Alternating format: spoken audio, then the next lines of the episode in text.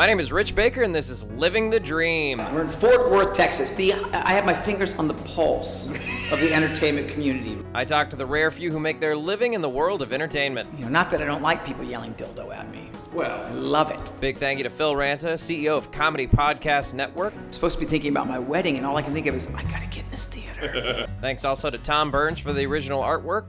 Thanks to Diana Lawrence for the original music. Mick Napier told me, "I like you, Dave, but I got 400 guys that look just like you." Check us out on iTunes. Subscribe to the feed. If you could leave a comment or a rating or both, that'd be hugely helpful. It blows me away. We've been here 15 years in a prime location, and every week somebody comes in and goes, "You guys new?" Facebook.com slash Living the Dream podcast to become a fan. I, I think me and 50 Cent are the hardest working men in show business. Email me, livingthedreampodcast at gmail.com. Anytime you do a good show, it will always lead to another good show. Today's episode features theater owner, actor, writer, improviser, spokesman Dave Wilk. Living the dream. My name is Rich, coming at you from Fort Worth, Texas, in the four-day weekend theater. I'm here with owner of the theater, talent of the theater, film actor, commercial actor, professional writer. Uh, I can't wait to meet this guy. Public speaker. He sounds amazing. Talking to David Wilk. Thank you very much for coming on the show. Uh, you're welcome. Uh, so there's so much to talk about. We're not going to get to it all in time, but let's start with so four day weekend is uh, you own the place, you are in the, the show, you started it. Uh, it's the longest running show in Fort Worth, right? It is. It's almost the longest running show in the Southwest. I think the longest continual cast running show in the Southwest. Wow. Uh, and at what? So that was what 13 years ago that you started this? 15. 15 years Yeah, ago. 97. February 28, 97. Our goal was to do six weeks.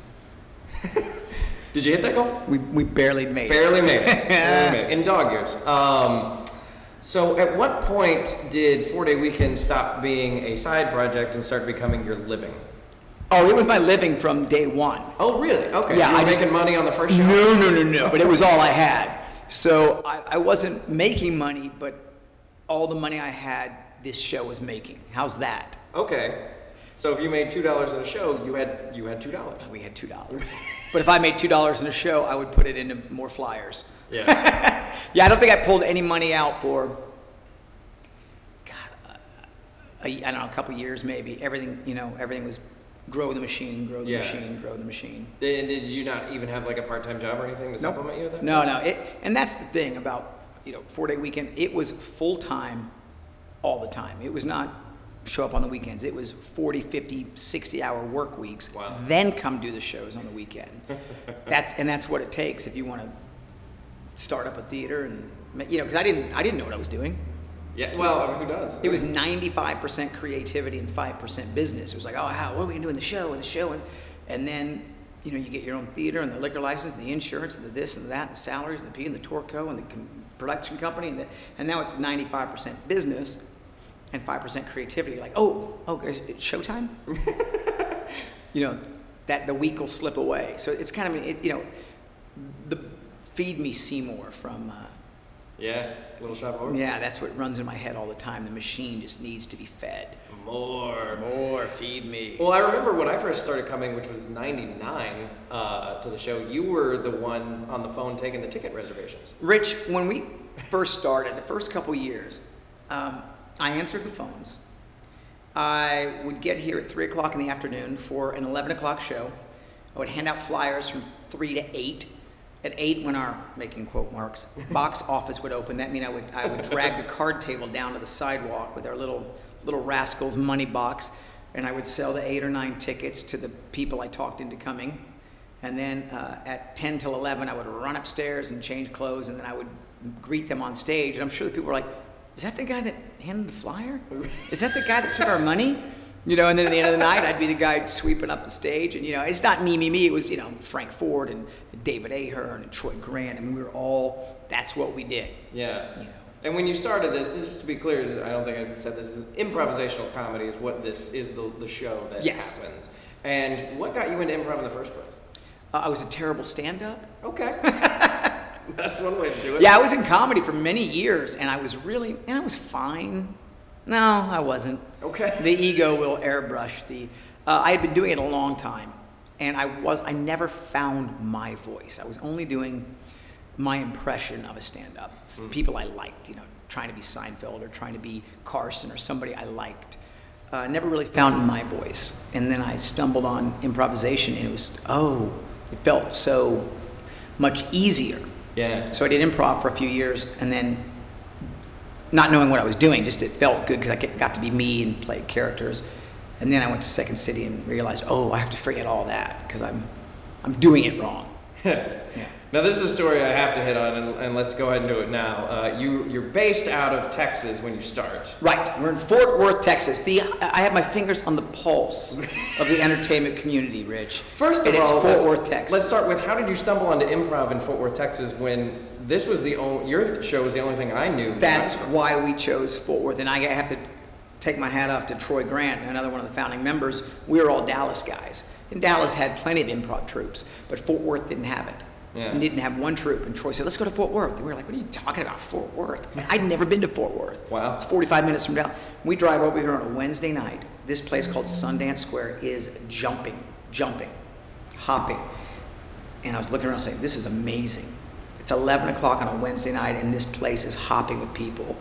And I thought to myself, God, if we were in Dallas at 11 o'clock on a Wednesday night downtown, you know, that just meant your Greyhound bus was late. I mean, you know, it really, it was and we are like, yeah, this is going to work. And the first theater we walked into and said, hey, we do improv and we'd like to put on a show after your late show. The guy went, okay. And that was the same theater we're in now? No, no, that was one called Casa on the Square. It's about two blocks. Okay. And it was a little 90 seat theater, and we used to follow Forever Plaid. They would finish their show about 10:50, and we would put up a little blue curtain because we couldn't use our stage, just their lip, and we'd put on a show 11 to 12:30 or 1. Wow. And then uh, at some point, we started out, we started drawing more than Forever Plaid. Yeah. And then you moved into your own theater in a couple of years, right? We did. Let me tell you, I found this place. And if you're not, if you're listening, go to 4dayweekend.com and click on the virtual tour. Because people say, Fort Worth, Texas, why are you there? If you're any good, you've been in LA or New York or Chicago. Sure. Go look at our theater and then go, oh, I see why they're there. You know, it's this amazing place. And, and uh, I was getting married because that's what you want to do when you're dead broke comic with zero. You gotta you gotta get married and and take on more responsibility. Yeah. But this rooftop, it was the Caravan of Dreams, and this rooftop is an incredible bar. I'm, i was gonna have my rehearsal dinner up there. Mm. Well, it rained. Oh. And they said, "Don't worry, we have this empty theater on the second floor. We'll put you in." I was like, so at first I was mad, and then they showed me this theater, and all I could think about was what goes on in here. They're like, "Oh, nothing. It's been dark for years." And the whole time I'm supposed to be thinking about my wedding, and all I can think of is, I gotta get in this theater. I gotta get in this theater. Really, this theater was just dark. Dark. It's a 212 seat theater in the middle of downtown Fort Worth, and it was just sitting here yeah. doing nothing. Well, it was part of the Caravan of Dreams. It was a very expensive real estate. It was an expensive place, and you know, if you had a theater in here where you would do a run for eight weeks, and then you were dark for the casting and the set building and the rehearsing, and then put up, you know, it's hard to make money. Yeah. But improv, we're evergreen. We have three black chairs. We can go every night. So yeah. we know, you know, so we could financially make it work because we never have, you know, we've done 4,500 shows here. Wow, that's fantastic. Uh, so you guys start this, and uh, well, let's back up though. You studied at the Second City in Chicago, right? And never lived in Chicago. No, no. No, I, I, I, I, commuted from Fort Worth, Texas. This is a story that I think everyone should hear. Uh, I, I've heard versions, but I want to hear it straight from the Dave Wilk's mouth. All right, here's the deal. I didn't have any money. I couldn't get to Chicago, but Frank Ford and Troy Grant were like, "You've got to go up to Chicago, Dave. You'd love it. It's so, you know, you know, second. It's such yeah. a great, nurturing environment, and that's really what I needed." But my father worked for this uh, airline company back before scanning and digital photography and you know uh, w- mobile banking, they would physically have to fly these canceled checks from bank to bank. The Federal Reserve would do it. Oh wow! So my dad had this company where where there were um, I think he had 14 MU2 turbojets and a handful of Learjets, and they would gut it out. They looked like the inside of a U-Haul. Well, they made different runs every night, taking these bags and bags and bags of canceled checks. So I could look at the map and go, okay, guy, I could go from Dallas at 2 a.m. I could, I'd get to Little Rock, and then I could get on another one and make that to Birmingham, Alabama, and then take that to Cleveland, and then, oh, that Cleveland gets me into Chicago. So it would take all night to get there, but I could go from my house to the steps of Second City for $1.50. Wow. for the Orange Line fare from Midway to the Loop, right? Yeah. And then hop on to Brown. And There you go. So that was it. For I, I went to Second City. I studied for two years, and it cost me $1.50 a week. And the great Marty de Maat, God bless him, rest his soul, amazing mentor at Second City, heard what I was doing and said, "Hey, man, if you're having problems with the uh, with paying for the classes, we'll give you an internship and waive the fee." And that's why, that's what we do at Four Day Weekend. Nobody ever cannot take the classes because they don't have the money. We'll I can't tell you how many hundreds of students still owe. Sure. and it's fine. You know, that's what, because that's what it's all about, Yeah. you know. Uh, so you're doing that, and, and how did you? So did you have to fly up twice a week to intern, or how did that? Um, they, by intern, they meant look the other way. Oh, You know, wow. when, yeah, they were, they were, he was just a great man, and, and I, I try to emulate his behavior around this place. It's just, I want to give, you know, pay it forward, pay it back, all that stuff from Marty de Maat. Well, uh, I mean, I can 100% say I wouldn't be where I'm at if it wasn't for this place and you and Frank specifically. So Well, thank you. I think you know you've paid back at least a little to me. Um, so you you study in in Chicago, and then is that when you guys decide to do your own thing? We had the real story is right before we went to Chicago. Frank had already been coming up here, and we were in another improv troupe, and it was not going well for us. And I worked there full time. Mm. I was kind of like the manager of the place, and the owner fired Frank. Oh, And Troy Grant stood up and said, "Boy, that's not right. He's done so much for this place. I'm out of here." And he left. wow. So I'm in the same boat. I'm feeling that's not right. I got to get out. But I had promised my fiance that I wouldn't quit any more jobs, plural, without checking with her. So I went home and said, "Honey, I, I, can't, I got to leave." She's like, "It's art. It's what you do. You know, you spent three years there." I said, I, "I'm leaving." So next week, next week, went in, quit, left. We all sat around Frank's living room, said, "We're starting our own show." Wow. There you go. There you have it. Uh, there's so many questions. Um, and now, like, so not only do you do the show, but you and you just came from a corporate gig. You guys like during the week when because your shows are Friday and Saturday, and when you're not doing that, it seems like you're constantly busy. I, I think me and 50 Cent are the hardest working men in show business. I'm not sure. Do you have as many bullet wounds? no, I don't. I'm a few bullet holes shy. But our corporate business, here's the thing we work clean and we're not prudes by any stretch. It's just we work relatively clean. Yeah. And it has led to the corporate world, which, you know, again, it's not art, the corporate world, it's commerce. Now you can have creativity in it, Sure. but we're selling things and we get it. Absolutely. But that enables us to stay in this beautiful theater. We get to travel the world. March alone, I was in Costa Rica, Hong Kong, uh, Jamaica, Vegas, DC. I'm just killing it on these corporate gigs. They treat you real well and, and the, the people are nice. And, and hell, you don't have to be Seinfeld. You just have to be better than Earl from accounting who goes after you. Now the thing is, is like being in Chicago. You know, I, I've done my my fair share of corporate gigs for different places, and I feel like even still, so many of them right now are like, well, the economy, no one's hiring, but you guys haven't stopped working. No, we're busier than ever. We are absolutely busier than ever. What's the secret? Just constant hard work. I think so. Yeah. a- again, we work full time. There's people marketing this theater full time, and anytime you do a good show, it will always lead to another good show, Yeah. and a- as will a discounted show. It will only lead to another discounted show. So I can't tell you the work we pass on too, because you're right. The economy's tough. They don't have it in the budget, and And you don't want to. It's no, once you take a discounted show, that's your new price. ah well, that's words to live by. Uh, so as far as um, your your outside activities, you're also you've been in a number of national commercials. You've done some independent films. Uh, where do you have time to fit all of this in your life? You also have two kids. I don't sleep. With- No, uh, Apparently. It's hard work. I mean, it's it's a full time job. I wake up, I get the kids to school, and I go to work at eight fifteen on four day weekend. All I think about all day long. When I'm on the road, I've got my iPhone. You know, you can conduct business any, anywhere. I used to sleep on airplanes, and now I make sure the flight has internet, and I, I work. Uh, when you can, you, would you be comfortable talking about the uh, the TV thing? Oh yeah, yeah. So you guys came close, as, as, as I'm going to try and encapsulate. You were like super close to getting a TV show picked up by, we sold it. or you did sell We, yeah, we sold it. Fox bought it, and it was the. We were so excited that we just sat back and let them run right over us. And and you you know how it happens. It's Yeah. We've been banging away for so long. We finally sell a show, and of course we're nobodies from Fort Worth, and they didn't want nobodies from Fort Worth writing it. The network didn't, so they put these Emmy winners on it, and they all these high A-list people, which was great.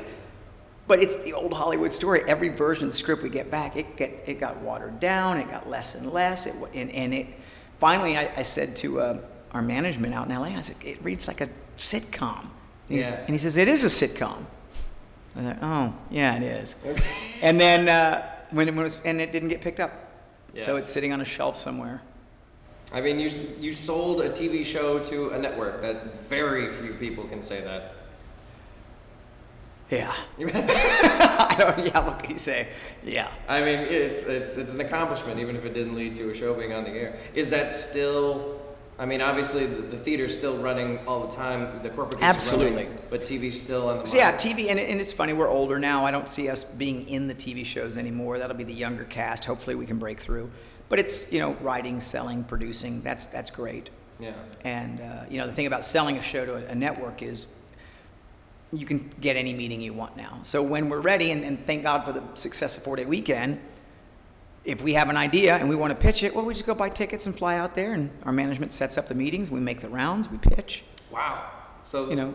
selling that show got you in the door. Yes. Yeah, we could take any meeting we want now, and that's fine. And we, and we just did. You know, we went out and we were we pitched a book, which is an interesting concept. But we pitched a book, and our management said, "Yeah, let me make a call." Makes a call. Now we have a literary agent. I mean, it was when you get that skin on the wall, then everything else opens up a little bit more.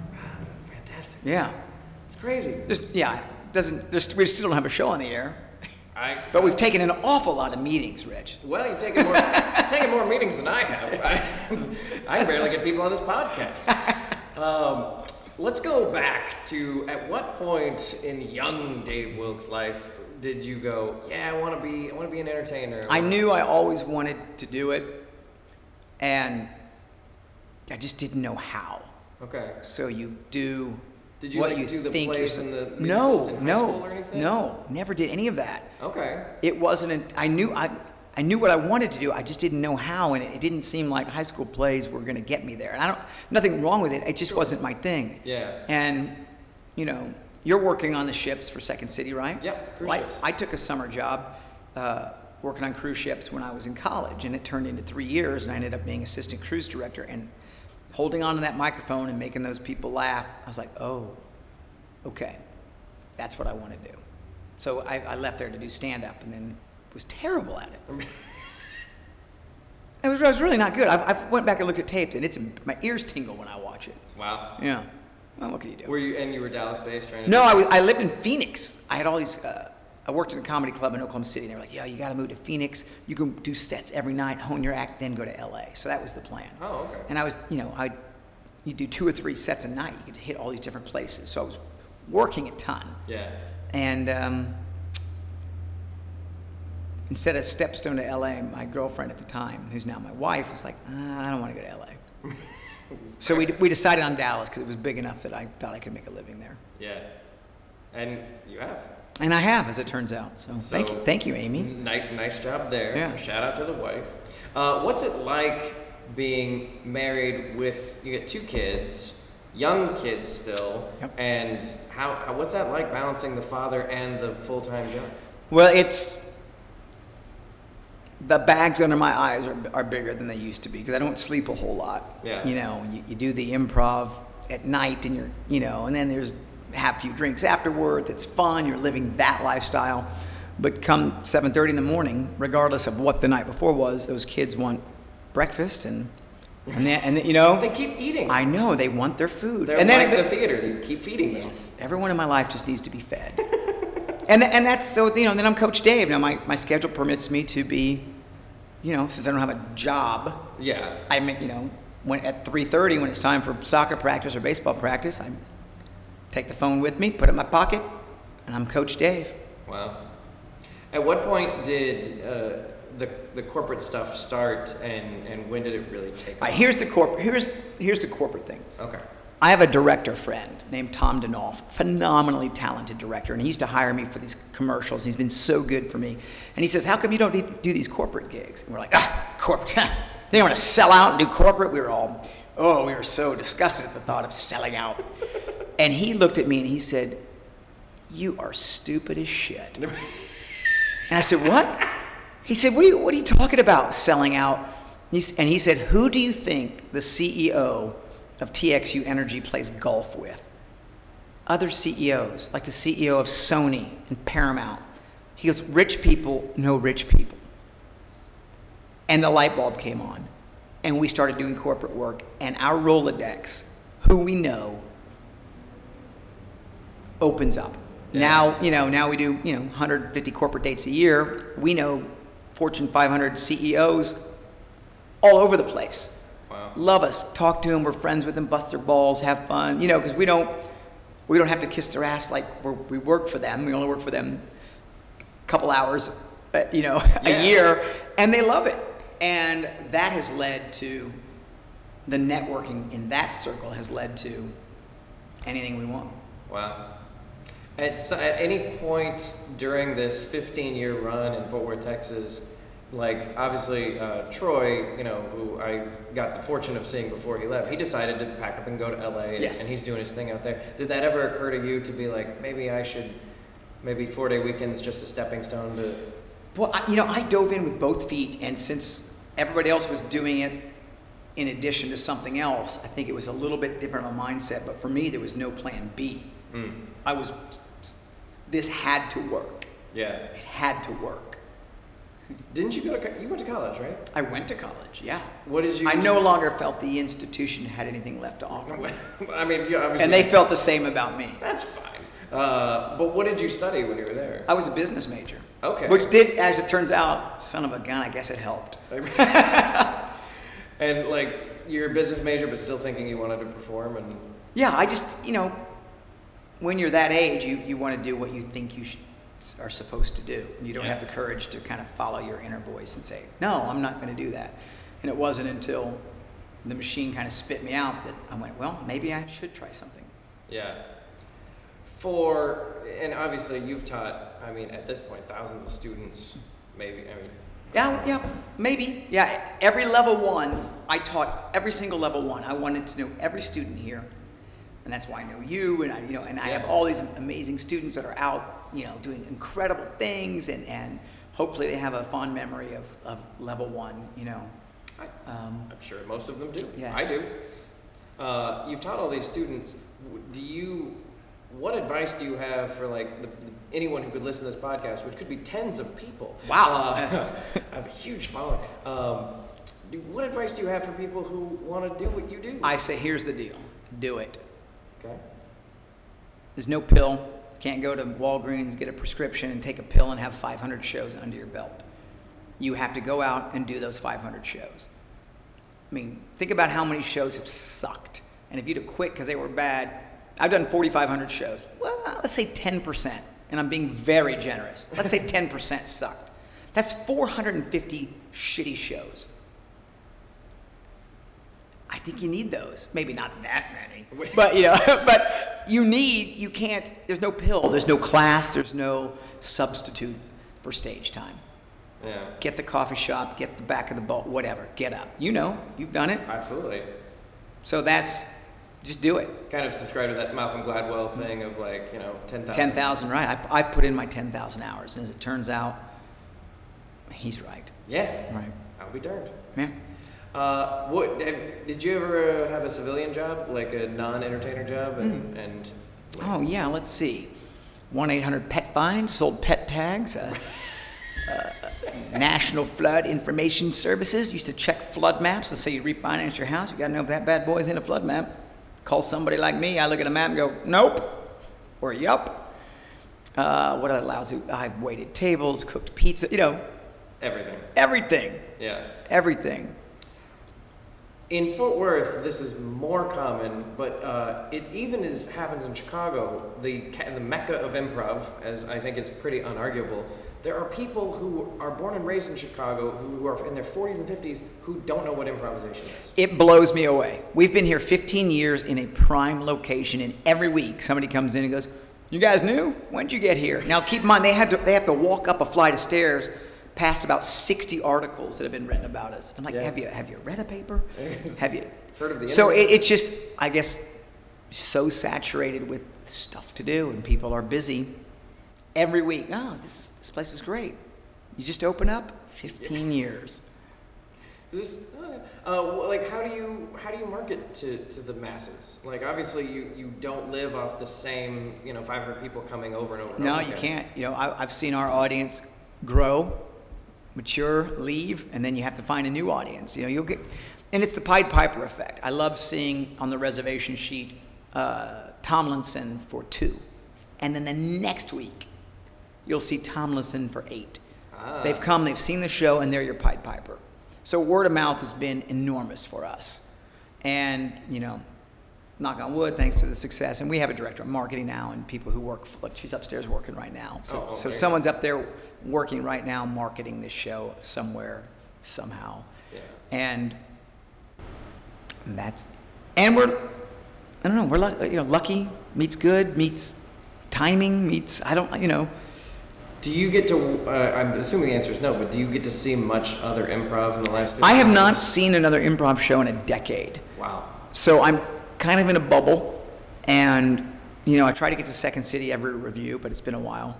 Yeah. And you know we kind of do our thing, and and I would like to see more, but I, I don't have I cannot tell my wife and kids, hey, guess what I'm doing tonight?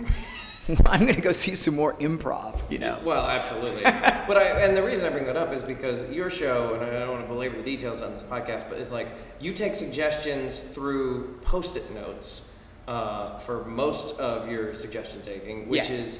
Uh, I've in all of my time in Chicago, which has been seven years now, I've never seen that outside of this theater. Where'd you get that idea from? Um, you know what? Second City, in their third act, they had some people write on cards and put them in a hat or something. Uh-huh. And that was what they were going to work on for the third act. Oh, I see. Well, we didn't always do that, but when you start your show at 11 o'clock and people have never seen it and you give them the green light to yell out stuff, it would become unmanageable. Yeah. So our logic was, what can blah, blah, blah. exactly? So what can we do to still take suggestions from the audience, but kind of co- control them or corral them a little bit? And it's, oh, have them do it before the show. Yeah. And that's the beautiful thing about the theater with the screen out of the ceiling and all the, you know, it has the bells and whistles that enable us to do that. Yeah. But that way we're still improvising from audience suggestions, but you don't have that total cluster F of people screaming and yelling and, you know, not that I don't like people yelling dildo at me. Well, I love it. I mean, on occasion. Will you yell it at me now, Rich? Dildo. Yeah! Dill don't. How about that? Um, I'm ridiculous. Uh, do, you, with, do you have like a? I mean, obviously Marty de Maat, you know, is a is a mentor hero of yours. Do you, growing up, did you have someone that you were like, I want to be like this person? Not, not, well, Carson. And then, Okay. and then Letterman. I mean, if you look at all my corporate shtick, I'm, I'm just, I'm a stealing Letterman. I mean, I'm just, I'm channeling his earlier stuff, and I, I just, I love Letterman. But when I got into improvisation, the cast that was on the main stage when I was at classes at Second City was Tina Fey, Rachel Dratch, Jenna Jolovitz, um, Scott Adsit was Scott Adsit, who is my, my, I've never met the man, but my hero. That guy, I watched him for three years. I never saw him drop the ball, miss. He's amazing. Wow. He is absolutely my favorite improviser. Kevin Dorff was incredible there. Jim Zulevic. I mean, those those guys just, you know, Talarico, those guys are, are unbelievable. Yeah. And I could watch them all day long. And then I saw UCB perform Saigon Suicide Squad. Mm-hmm. And I came back and I said, we're doing it wrong. and we need to get a lot better. Because at that time we were just playing games. Yeah. And then I saw Saigon Suicide Squad and I, I was blown away that you could do that with an audience and take them on that ride. And it was like, nope, look around, we're changing the show up today. When you and that's when all the multimedia stuff and all that came into play. Oh, and, and, and your show, like in Chicago, I think it's more of a Brechtian type minimalist thing, but your show has, it's so, particularly for people who've never seen improv before, it's so accessible with the video and the, the Yeah, it's here's what we've done. I think really well. We've taken improv, the bare bones art form of improv, and then we've married it with theater and production value. Yeah. The theater lends itself to lighting cues and musical cues, and Ray Sharp, our musical director, is phenomenal, and and he's an improviser in his own right, so he could follow us. The video capabilities are have taken us to another level, and just the theater itself is like the fifth improviser. My assumption is is that when you were at Second City, you were right in the right age range, and uh, had the talent to probably try to be on the tour co or something like that. Did that ever occur to you? Yeah, I, I really wanted that. But I was 30. When I graduated, I was 30. Mm. And there's nothing wrong with being 30 except I did the math, which is get red flagged for year one, get tour co for year two, tour for two years, maybe get ETC, maybe not, wait a year, maybe get ETC, maybe not. And I, I did the math to my path to the main stage, and it was if you ever get there, which Mick Napier told me, I like you, Dave, but I got 400 guys that look just like you. Yeah. Right? I mean, He told me the same thing. yeah. So, and, and he does. Yeah. And now they probably have 800 guys that look just like Oh, me. yeah. And that was at, at age 30, I didn't have six years. Yeah. If I were 22, I would have done it for sure. Mm. But at 30, I was like, nope, I need something now. And I think history shows that you made a pretty good call. Oh, thank you. You're, you're nailing it.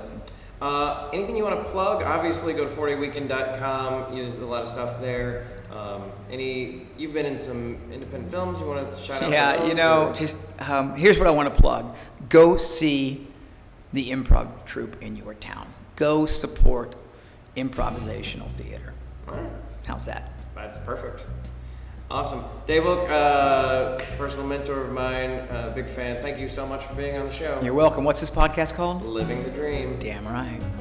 Big thank you to CEO of Comedy Podcast Network, Phil Ranta. Also thanks to Tom Burns, Diana Lawrence. Check us out on Facebook.com slash Living the Dream Podcast or email me at livingthedreampodcast at gmail.com. Give us a rating on iTunes. It helps out a lot. Next week's episode features Director of Entertainment and Productions at the Ballpark at Arlington for the Texas Rangers Major League Baseball Club, Mike Cruz. That's going to be a lot of fun.